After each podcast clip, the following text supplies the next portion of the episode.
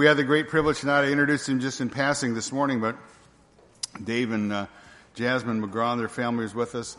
Dave, uh, you guys have been gone eight years, I think, right? So Dave just uh, uh, separated or just retired from the Air Force after 20 years of service uh, back in February.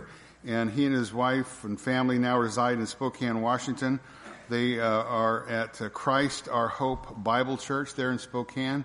Uh, David is an intern with that ministry, and he's also um, uh, a student uh, at the Master's Seminary and their uh, extension campus there in Spokane area. So he's a dear brother. We love his family, and I'm excited for him to come and share God's word with us. All right, come on, Dave.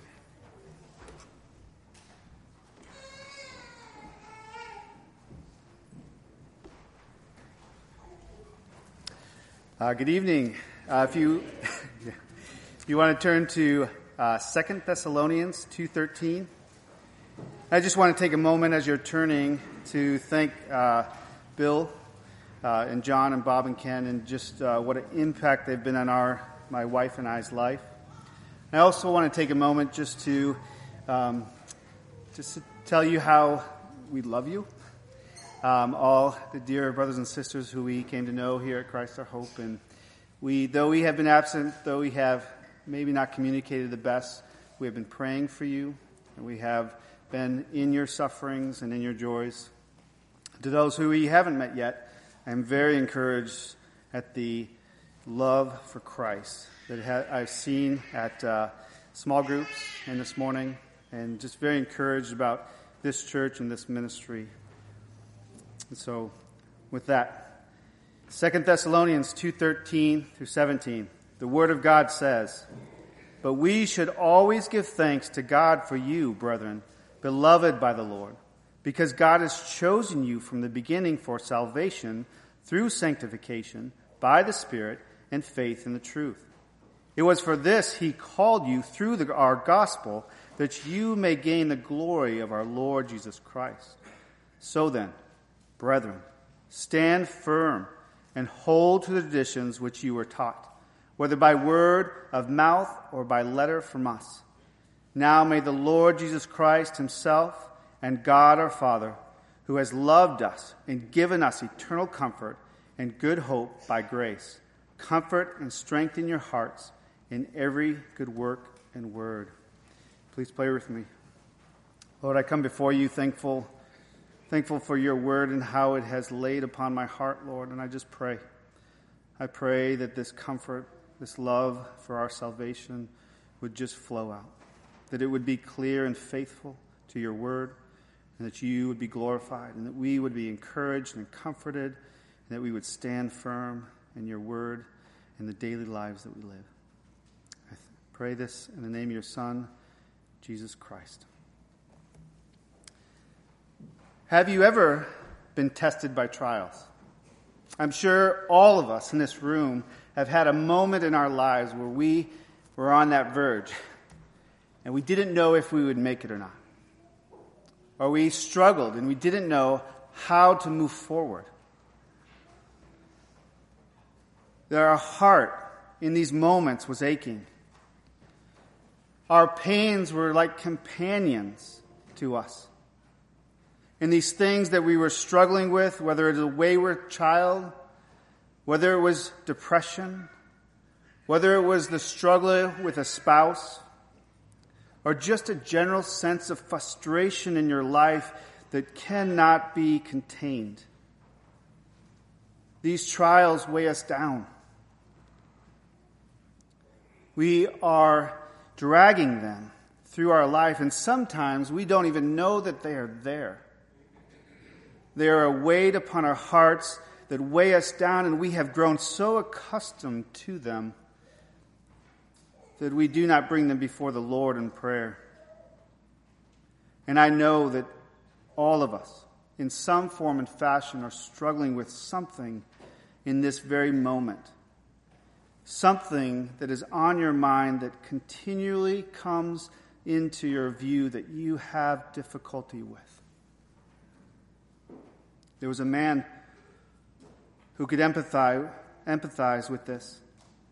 In the late 1800s, He was a successful attorney and a real estate investor. But in the Chicago fire of 1871, he lost all of his fortune.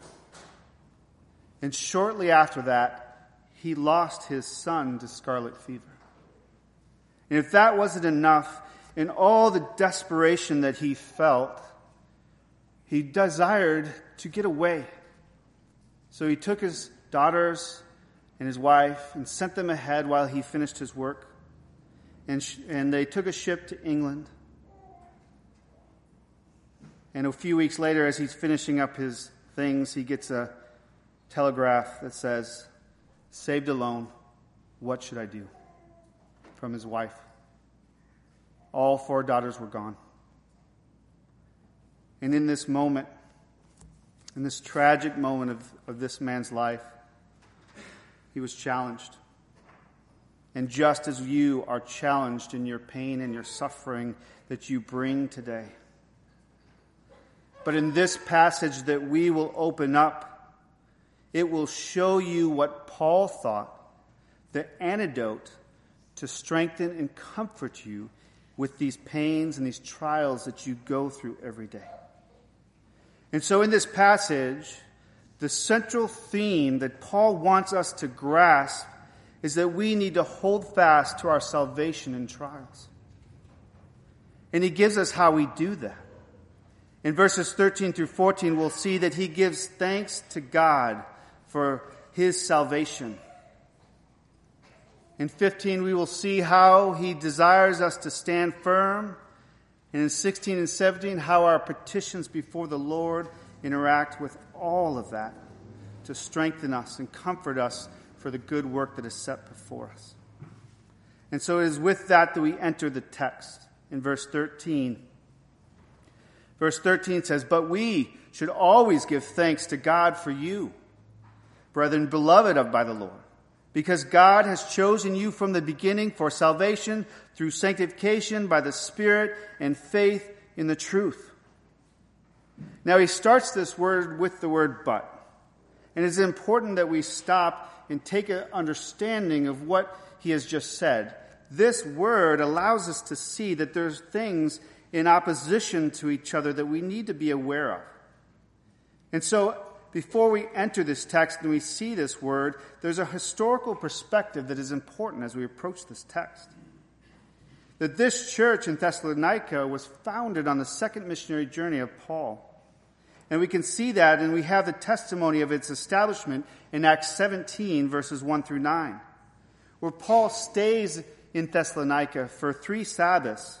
Almost three weeks to four weeks, he is in here preaching the gospel and many come to Christ. And Thessalonica is just not another city in Macedonia. It is the chief city of Macedonia. It is the capital. And so this is the central place with many who need to hear the gospel. And this comes right after Paul leaves Philippi. He gets beaten in prison. He says, okay, we still have to do the ministry. We're going to Thessalonica.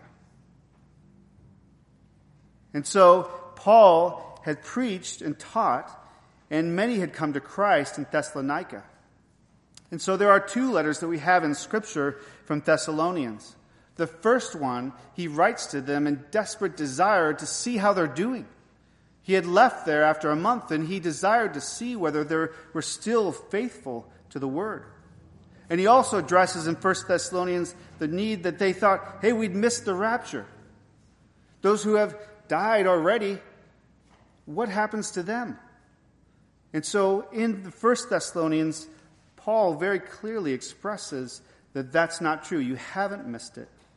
Because those who fall asleep will be gathered together with those who are alive in, in the clouds and meet the Lord in the air. And so we see that he has, he has strengthened the Thessalonian church to that perspective. In Second Thessalonians, he again faces an eschatological issue, something about the end times that he is dealing with. And so in verses, in 2 Thessalonians 2, verse 1 through 3, we see this perspective that he is handling an issue. This church had been shaken by a spirit or a message or a letter that had come from somebody who was not of an apostle and was a heretic and did not understand the truth nor know the truth, but derailed some of the faithful in this church in Thessalonica.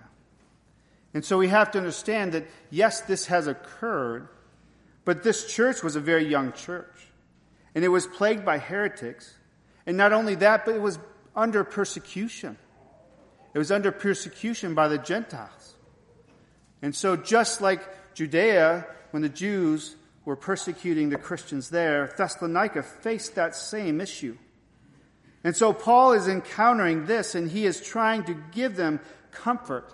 And his comfort comes in this thought that you must hold to your salvation in trials. You must hold to your salvation in trials.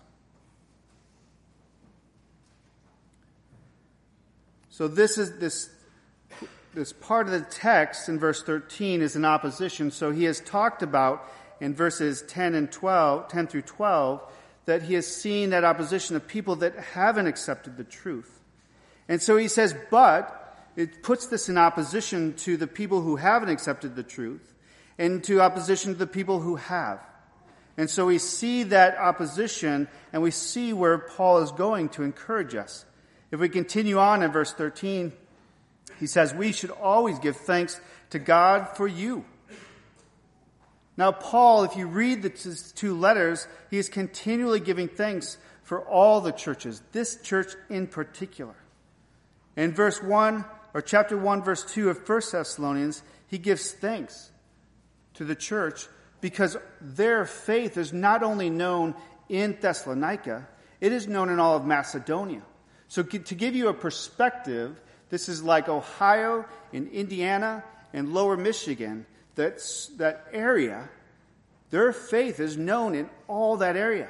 So this church is a very strong church, on fire for the Lord, on fire for the gospel, preaching the word faithfully.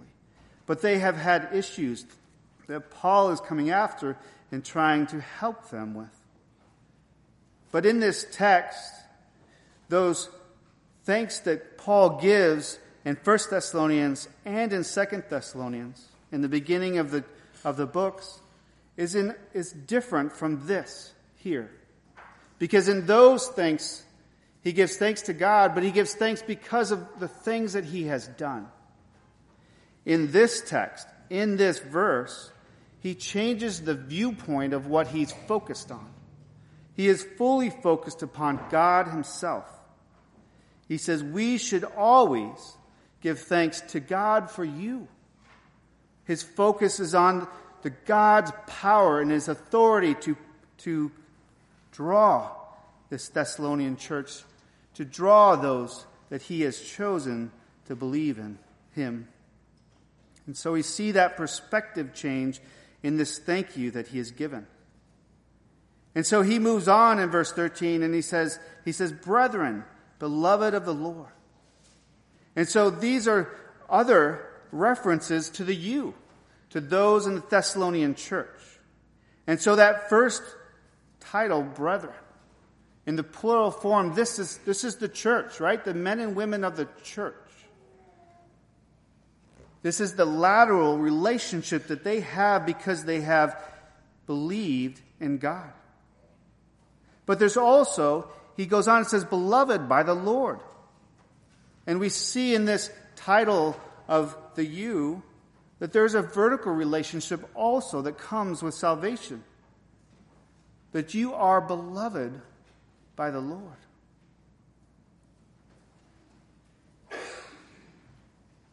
And so, in this, in this moment, when he's addressing this church, just by their titles, we see that they are believers, brethren, with Paul, brothers and sisters in Christ. We see that they are beloved by the Lord. They have a relationship with Almighty God.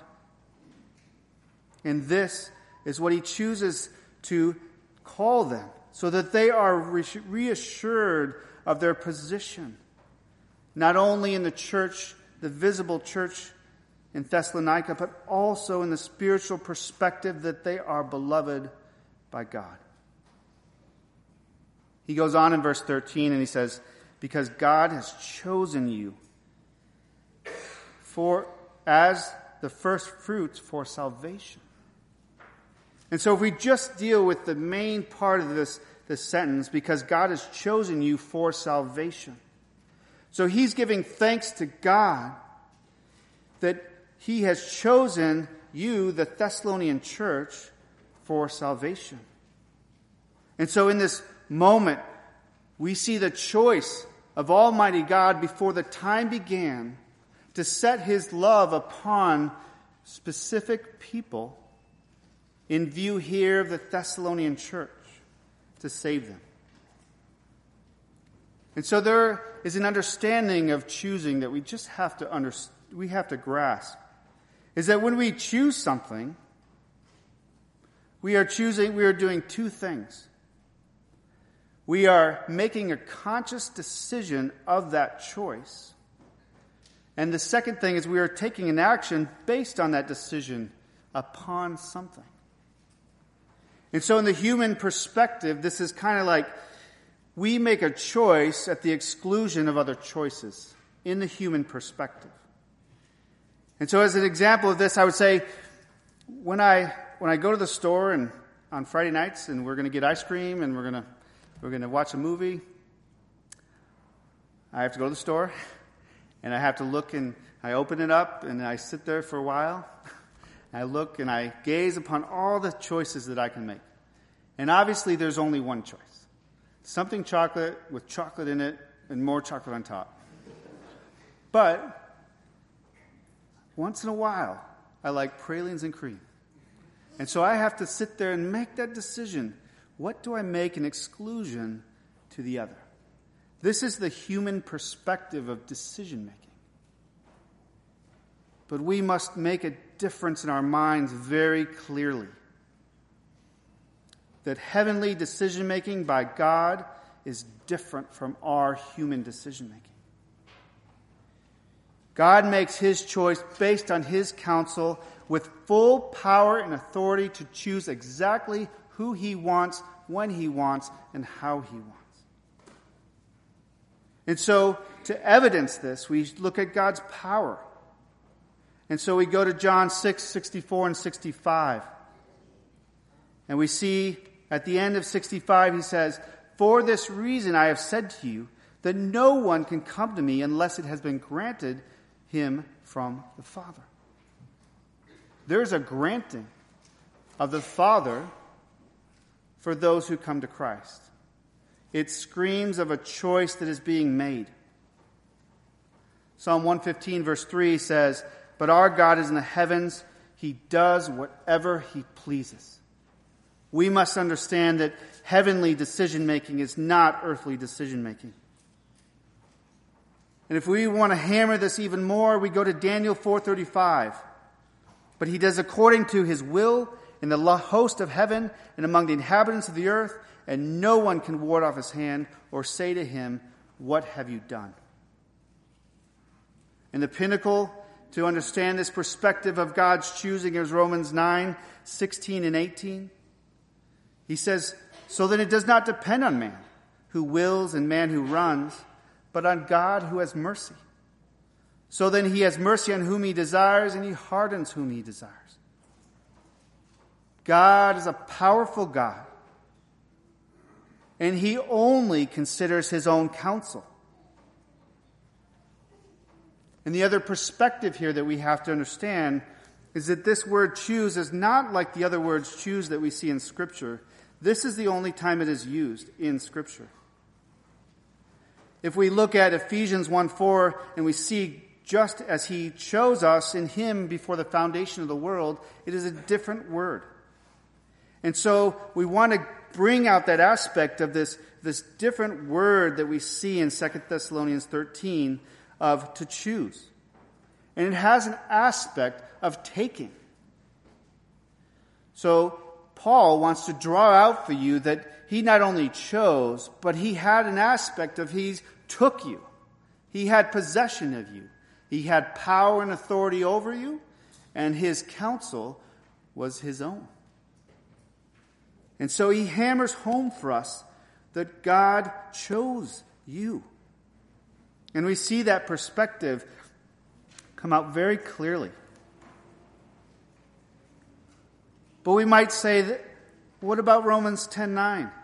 We might say, what about faith? Romans 10:9 says, if you confess with your mouth that Jesus is Lord and believe in your heart that God raised him from the dead, you will be saved. I would say yes. God says both. He determines and you believe. And if we want to take a picture of this, it is kind of like a ripple on the water of the ocean in the middle of a hurricane. A ripple on the water of the ocean in the middle of a hurricane. Yes, that ripple has occurred. Yes, I have believed, but God's sovereignty reigns. And it is powerful. And He has the power to choose. Verse 13 goes on and says, Because God has chosen you as His first fruits for salvation through sanctification by the Spirit of faith and truth. And so we see this perspective Paul wants to bring out first fruits. This drives us back to the first fruits, the illusion that goes back to the harvest of the offspring of animals that are dedicated and exclusively sacred to God. We are God's first fruits. Just how Abel offered his first fruits to God and he was pleased. We are the first fruits of Christ. And specifically in this church, these new believers were the first fruits in Thessalonica. And so we see that perspective come out. Okay, so we are the first fruits for salvation. That we are have a desire and a means of our salvation. So when we say this, we say we are the first fruits for salvation through sanctification. And it's really by the means of sanctification. So what are we what are we going after when we say that? Well, let's define our terms. When we look at our sanctification, we want to understand exactly what we're talking about. And so when we say sanctification, I would say the reference is to the initial sanctification, including that, which is salvation. But it is also that progressive Christ-like growth that ultimately ends in glorification. And so when we look at sanctification, Paul tells us in 1 Thessalonians 4 7, for God has chosen not, God has not called us for the purpose of impurity, but in sanctification. So just as he chose us, he is at work in our sanctification. And it says that, the next part of that verse, through the Spirit. Because our faith is important, it is also included in, in this statement that Paul makes that you are called through salvation, through sanctification, by the Spirit, through faith. And so, as we see that perspective come out and faith in the truth, we say, well, okay, Paul, you, you have this perspective that you want us to gain that we need to hold fast to our salvation and trials. You are driving us to have a grand picture of God as the chooser of our salvation. And then you say, by faith. And so it's important that we understand that this is this is essential because faith is the evidence of God's choosing and it is the assurance that we have in him to complete the work that he has started through sanctification. And so in this perspective, in the entirety of this verse, we want to see that we should always give thanks to God for you the ones who, brethren, beloved by the Lord, because God has chosen you from the beginning for salvation through sanctification by the Spirit and faith in the truth. And so this is important for us to understand that the Spirit is working in us to accomplish what the Father determined for us and Jesus provided to us. But we have this tension, right? The Spirit is working through our sanctification, and our faith is at work also. And so, this is a tension that we never want to relieve from Scripture. Philippians 12 or 2:12 through 13 gives us this tension that exists. He says, "So then, my beloved, just as you have always obeyed, not in my presence only, but also more in my absence, work out your salvation with fear and trembling." That's your part. For it is God who is at work in you, both to will and to work for his good pleasure. That's the tension. He tells you to work out your own salvation, really sanctification, right? You are being sanctified. And he also says, but it is a God who does the work in you, both to will and to work for his good pleasure. And so we see that tension in, in the text, the same tension that Paul provides for us in 2 Thessalonians 2.13. And we have to understand that there is a, a work of God's sovereignty in our faith that is built together. But like that hurricane, yes, it has occurred, but the greater perspective that we have to have is that it's God's sovereignty who does the work. And so, one example I'd give you is that if you are telling distance and you don't have uh, any GPS, you look at trees, right? And so you look at the trees, and if you see them 10 miles off, you usually see the tree. You may see a couple branches, but you can tell that's about 8 to 10 miles. When I come up closer, 3 to 5 miles, I can start to make out a lot of branches. When I come up less than a mile, I can start to make up leaves. And so Paul wants us to see that 10 mile perspective that it is God who chose you in salvation through sanctification. And it is the Spirit that is working and your faith in the truth. And so he wants us, he's drawing us in this larger perspective of, of Second Thessalonians to a greater understanding of what God has done for us, that we may cling to it in times of trial. And he says, Hold fast your salvation, and we must give thanks. And so it moves on to verse 14, and we see it was for this he called you through our gospel, that you may gain the glory of our Lord Jesus Christ. And so I want you to see this perspective that in verse 13 it says God had chose. And in verse 14, it says, It was for this he called you through the gospel. So the same God that chose is the same God that called you through Paul. And to understand the, the magnitude of what has just happened here, let's look at the historical perspective. Right? Paul wanted to go to Galatia. He had a desperate need to go to Galatia. And the Lord just kept stopping him and stopping him and saying, No, you're not going. No, you're not going.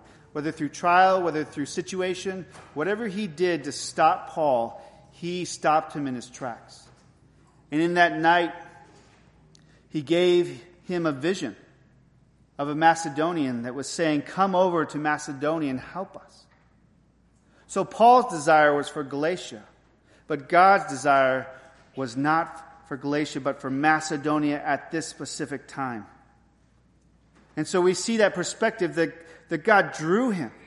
But even, even gets bigger than that, right? Just to understand the magnitude of what God has done, God called a persecutor of the Christians, Paul himself, who was persecuting Christians not only in Jerusalem, but also in other foreign lands. And he desired to not only put them in prison, but put an end to this Christianity. And God turned his heart 180, gave him a renewed heart, and brought him to Christ himself. So God's love for the Thessalonians was wrapped up in his cho- choice of Paul. It was wrapped up in his direction of giving Paul direction to go to Macedonia, to go to this Thessalonian church.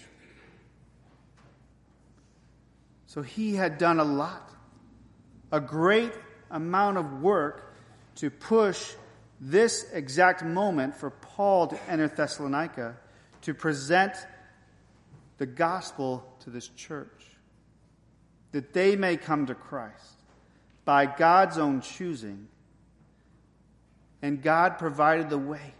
He provided Paul. He provided the gospel. And he called them. And so his desire, God's desire, was to call these specific people to himself. We could say he chose them and he brought it to pass. And is this not a miracle? Is this not a wonderful thing? That each and every person that comes to Christ is a product of God's choosing. And so, if you know Christ here today, if you love your Savior, then your assurance in your salvation is that He made that choice before the foundation of the world. And who is to stop Him? And who is to tell Him that He can't? Nobody. And so we see that He brought the gospel to Thessalonica to fulfill his choice of these people. He goes on in verse 14 and he says, that you may gain the glory of our Lord Jesus Christ. So if there was not, if this was not sufficient that he has called you, he has brought you through a miracle, your belief and faith in the truth, through his choice, he also says that you may gain the glory of our Lord Jesus Christ. 2 Corinthians 3:18 really reflects this perspective of what Paul is bringing out. He says, "But we all with unveiled face, beholding in the mirror the glory of the Lord, are being transformed in the same image from glory to glory, just as from the Lord the Spirit."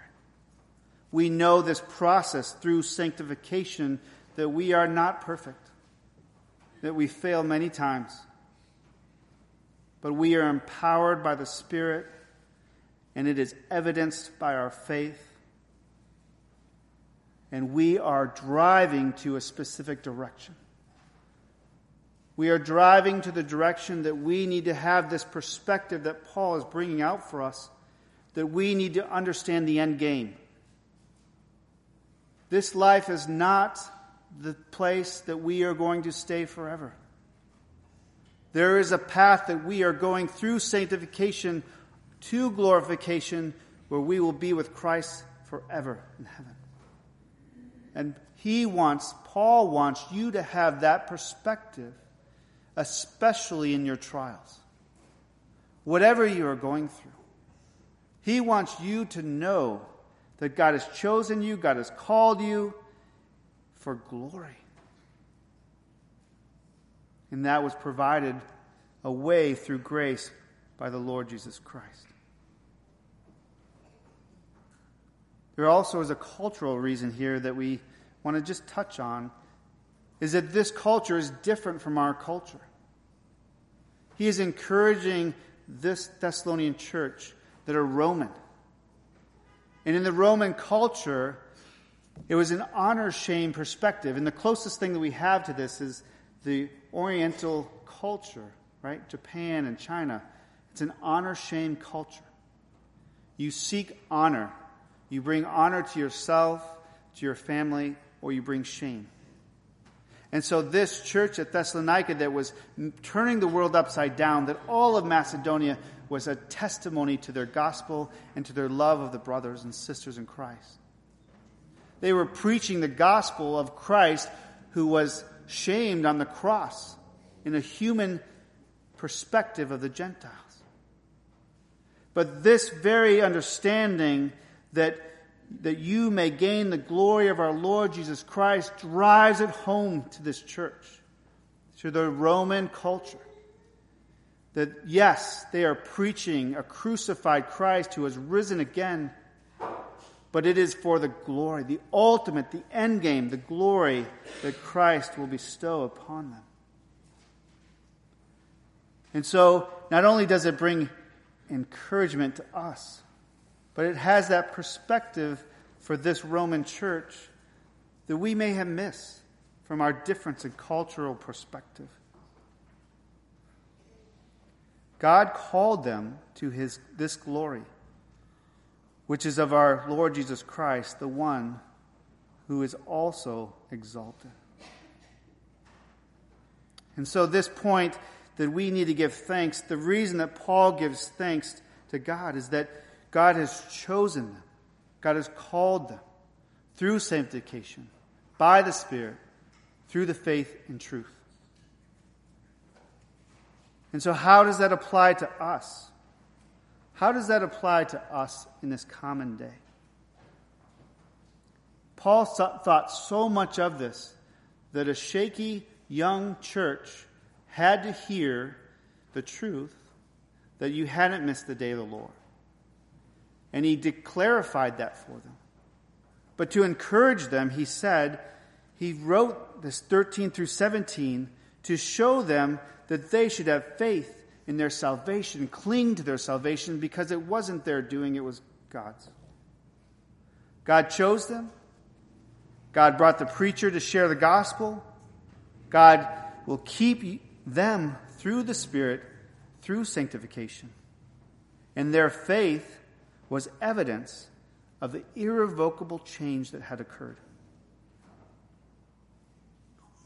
And so, this is the same perspective that we need to take into our daily lives. There are things that rock us to our core. There are issues that we have been dealing with, sins that we have been fighting and battling for decades. And Paul draws us to this perspective that we need to have a, an understanding of the end game. That our salvation is chosen by God and it will be brought about. And there is nothing that will be able to separate us from the love of God. We need to really grasp that, to internalize it. We may know that. We may intellectually understand that concept that God has done the work, He has chose us, He has presented the gospel to us sometime in our life. He has raised a person or a church to come along with us through sanctification. But do we understand that He had you in mind? He had your name. He had you specifically in His mind as He was unfolding the world because He chose you. And in time, He brought it about. He raised people around you to, to uh, share the gospel, and He brought you to Christ. And God is a choosing God, and He's a personal God. And we need to understand that no matter what trial we face, whether a wayward child, deep depression, the frustration with life, the uncertainty for the future, we need to cling to our salvation. And so this is why Paul gives thanks. But he moves on in verse 15 to say, stand firm. He wants us to understand that perspective, stand firm. Verse 15 says, So then, brethren, stand firm and hold to the traditions which you were taught, whether by word of mouth or by letter from us. This really means, so then, as a result, with the result, that you will stand firm and hold to the, to the traditions which you were taught. And so we see this perspective in light of our salvation being a work of God, that practically works out in our lives. And so he is saying, cling to your salvation, and by clinging to your salvation, you are able to stand firm no matter what is opposing you.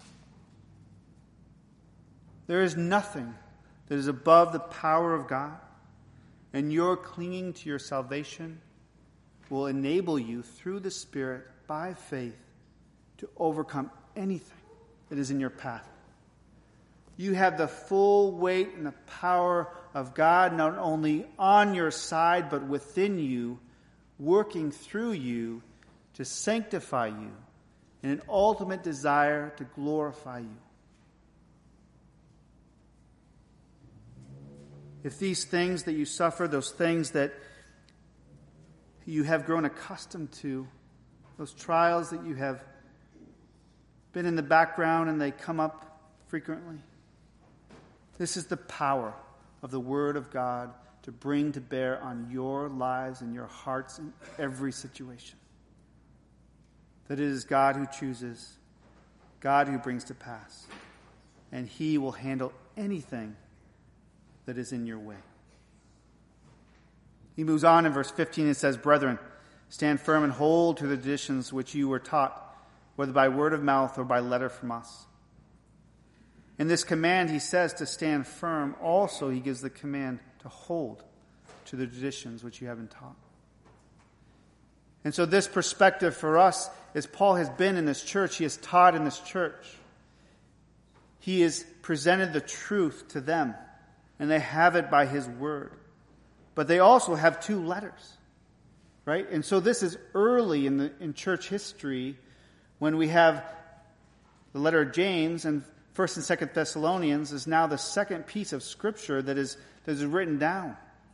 And so this Thessalonian church is holding in their time period the second and third book of the Bible. And so they, of all churches, at this moment, have the Word of God not only taught to them by the Apostle Paul, but written to them in an epistle, a letter to stand firm. And so we see this perspective that they have. And so this perspective of standing firm just drives us to that echo of Daniel, where Daniel is taken to Babylon. And he has given all these choice foods. But he says he made up in his mind, and I really like the New King James wording. It says, he purposed in his heart. He purposed in his heart. This was Daniel standing firm. This is Paul drawing us to stand firm in light of the reality that God chose us for salvation and brought it to pass.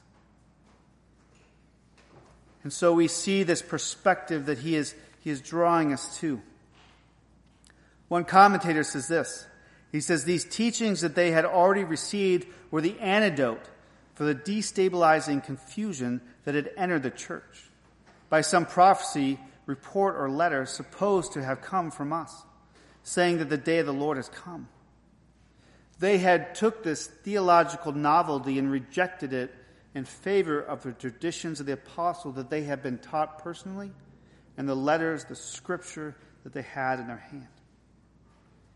And so this is why Paul says, hold fast to your salvation in trials he says, Give thanks to the one who did it. Stand firm because he has done it. And you have the faithful word that we have taught you, and you have the faithful word that we have written you in these letters. And so the last, the last point that Paul is trying to make is the petition to God. And we see that in verse 16 and 17. He says, Now may the Lord Jesus Christ Himself and God our Father, who has loved us and given us eternal comfort and good hope by grace, comfort and strengthen your hearts in every good work and word. This is an interesting use of the personal pronoun as an emphatic, right? He says, May the Lord Jesus Christ Himself. He could have just said, The Lord Jesus Christ and God our Father. But He doesn't. And that perspective is small but he's trying to draw out for us this overall perspective that it is Christ crucified and who was risen again. Christ himself, the one that Paul preached, that not only was a man, but was God himself and was equal to God. And so he wants to draw that out for us by saying that explicative that, that himself back to Christ. And he goes on and says, God our Father, who has loved us and given us eternal comfort and good hope by grace. And so not only does he want to give perspective to Christ himself as the one who is equal to God, but he wants to draw us to attention to God the Father, and so that we may glorify him more. He says, and this is best understood, this parenthetical phrase afterwards, to be directly to God the Father. He says, God our Father, who has loved us and given us eternal comfort and good hope by grace. He is pointing the direction back to the Father, pointing the direction back to His love for us, pointing the direction back to the eternal comfort we have that we will be eternally saved and we are eternally assured because the choice of our salvation was God Himself. And it gives us a hope by the grace. So that hope that we will someday see Him face to face by grace through the atonement in Jesus Christ. He goes on in verse 17 and he says, Comfort and strengthen your hearts in every good work and word. This is what he desires us to walk away with. This is his petition to God that Christ himself and God the Father, who loved us and demonstrated his love for us through the eternal comfort and good hope and grace, that we might gain this comfort and strength in our hearts. And so he uses two words here comfort and strength. And so comfort really is, is a healing word, right? So he comforts you, he consoles you, he heals you, he welcomes you, embraces you in his arms. But then it says he strengthens. And so strengthen is really a preparation word for something. He is strengthening you in your walk. And he is strengthening you in your heart. And why is he doing that? He's doing that for good work and the word that will come after by your confidence in your salvation. And we see this, right? When we are most enraptured, when we are in, th- we, we love Christ the most, when we are in our word, when we are in prayer, when our relationship with Christ is on fire, we can't help but to speak of his word. We can't help but to declare his truths to the gas station attendant, to the person who crosses your path, to the person in the next cubicle at work, to the stranger that comes up and asks you a question on the street. We can't help but to declare his word because we understand the power that he has brought upon us to choose us, to save us, his desire in the end to glorify us. And we want to give that hope, that comfort to others, that it might strengthen them. And so we see that perspective come out for us.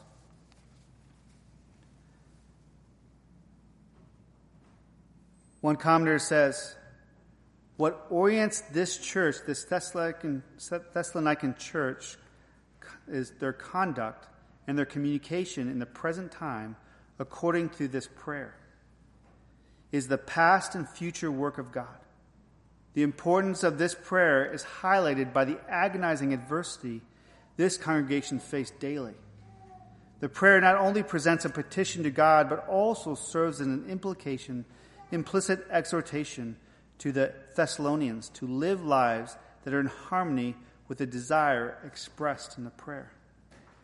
This is God's desire for you and his choice even goes into your works and your words. We see in Ephesians 2:10, "For we are his workmanship, created for Christ Jesus for good works, which God has prepared beforehand so that we would walk in them." Not only has God chosen you, not only has he called you, not only has he sanctified you, it's being, you're being sanctified through the Spirit and your faith in the truth. But He has prepared the works before you that He desires for you.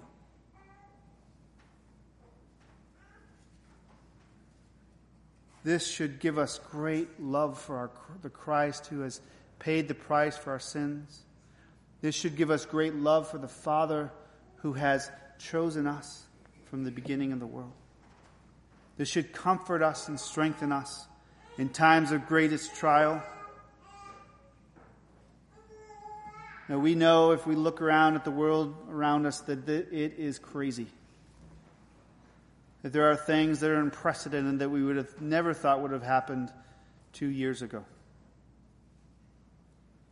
And we see the trajectory of this path that the world is on, and it is getting crazier. And our lives are difficult, and they are increasing in difficulty.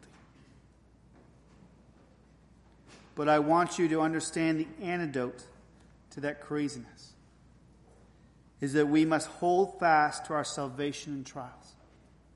And we must have a grand perspective of our God, who has the power and authority and the omniscience to choose you from the foundation of the world for salvation and is right now working in your hearts to sanctify you from one aspect of glory to another, that in the end you will look like Christ.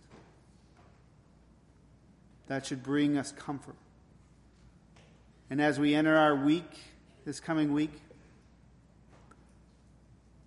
those things that we never thought would happen, those things that try us, we must come back to this.